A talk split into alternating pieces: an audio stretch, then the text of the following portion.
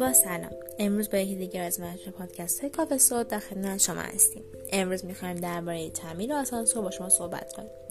نشانه های خرابی آسانسور و نیاز به تعمیر آسانسور چیست؟ آسانسورها از ضروری ترین و بهترین تجهیزات مورد استفاده در بسیاری از های مسکونی و تجاری می باشد که امروز بسیاری از مردم در سراسر جهان به دنبال راهنمای خرید و اجرای بهترین این تجهیزات هستند.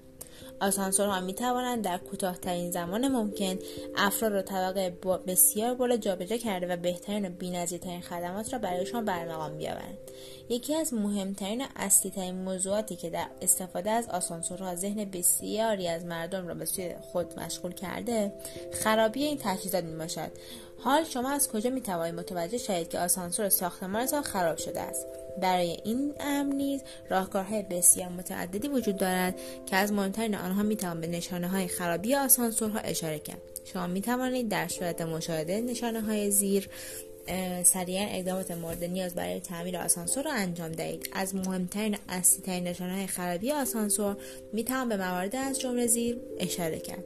شنیدن صداهای غیرعادی استوب های بسیار شدید در هنگام حرکت یا توقف هم سطح نبودن آسانسور در هنگام ایستادن در طبقات حرکت نکردن آسانسور وقتی که هنوز در آن باز است حبس شدن افراد داخل آسانسورها گیر کردن آسانسورها.